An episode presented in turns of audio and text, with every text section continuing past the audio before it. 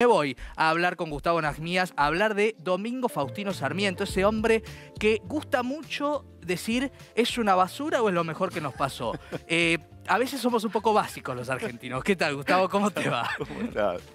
Gracias por venir. ¿eh? Gracias, gracias por la invitación. Bueno, cuando leí tu libro hace ya un tiempo, por cierto, eh, este Sarmiento, me encontré con una especie de soliloquio, ¿no? Que me hizo acordar a, a, Andrés Rivera, ¿no? al Farmer, a Juan Manuel de Rosas, pero también a esta contradicción argentina que nos impide ver la complejidad de los personajes, ¿no? Con sus luces y sombras. Y creo que hiciste un trabajo para hablar, que Sarmiento hable y que cuente esa complejidad, ¿no? Sí, es un...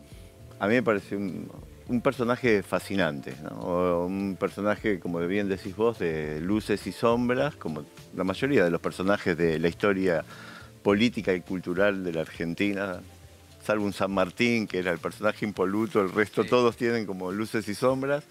Y en Sarmiento, bueno, digamos, es un personaje ineludible también de alguna manera, porque te tropezás todo el tiempo, ¿no? Digamos, desde el siglo XIX, digamos, un texto Martín Estrada decía, Ezequiel Martínez Estrada decía que habían cuatro libros fundantes para entender el siglo XIX, ¿no? Uno el Martín Fierro, eh, Facundo, Librazo, hay que leer el Facundo. Total, una excursión a los indios ranqueles de Mansilla y Amalia de Mármol. Con esos libros más o menos uno podía temer, tejer un poco el siglo XIX. Y me encontré con un personaje que me resultó fascinante, alguien que puede escribir 52 o 53 volúmenes. Yo no los leí, aclaro, por supuesto, todos ellos pero digamos que, tiene un nivel de, una escritura, pero deliciosa, eh, sumamente eh, dedicada. Aguda, ¿no? La agudeza de Sarmiento. Porque hay un proyecto político. Detrás de este personaje, si, al, menos, al menos como yo lo interpreté, para darle esa voz, el momento antes que está por morir, detrás de ese personaje hay un proyecto político, hay una idea de nación. Exacto. Después uno puede estar de acuerdo. De acuerdo o no, Pero había un rumbo, ¿no? Un sentido. Totalmente. De hecho, hace poco hablábamos con Laura Ramos, ¿no? Que hizo un libro muy interesante a partir de las cartas y los diarios de esas docentes estadounidenses que vinieron invitadas por Sarmiento, ¿no?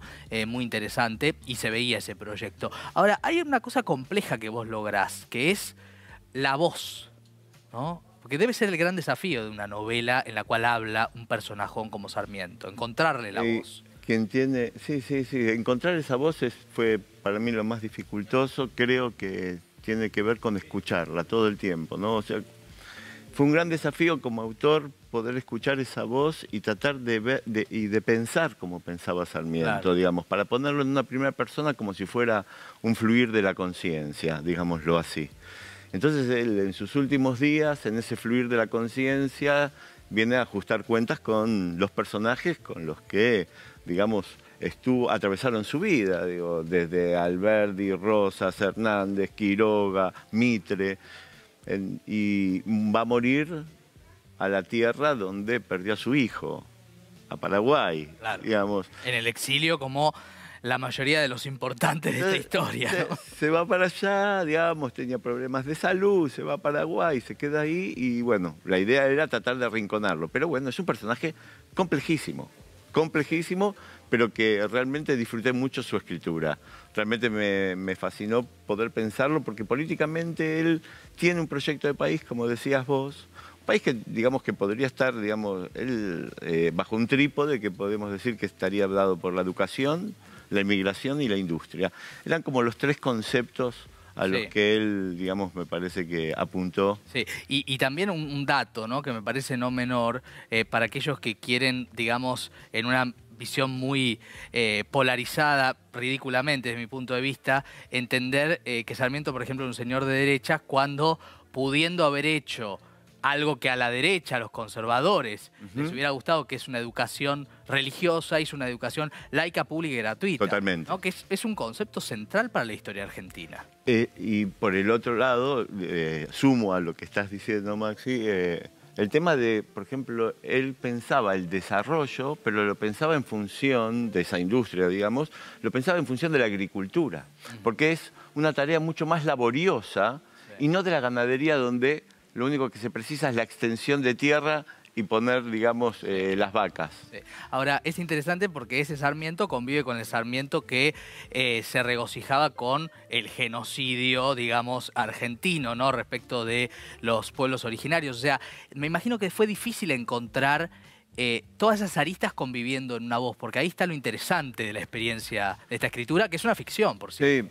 Sí, y y pensar, digamos, que es eh, el, escritor que marca de alguna manera el pensamiento argentino en muchos aspectos con los cuales estamos todo el tiempo discutiendo. Por ejemplo, el concepto este de civilización y barbarie es un concepto complejísimo. Que sigue estando. Y sigue vigente. Total. Hoy, por ejemplo, hay un libro de Ernesto Semán que es eh, la historia del antipopulismo, que dice que lo que era antes el gaucho pobre, hoy es el planero. Exacto. Es decir, esto sigue configurándose en el debate nacional, cada vez con menor nivel, es cierto. Digo, ojalá hubiera gente del nivel de Sarmiento, aunque defienda las ideas opuestas, pero es verdad que también existe, ¿no? Sí, y, sí, o sea, yo creo que existe, que podríamos trazar una genealogía caprichosa, si se quiere, por lo que estás diciendo, desde ese gaucho al trabajador, al planero, o como sea.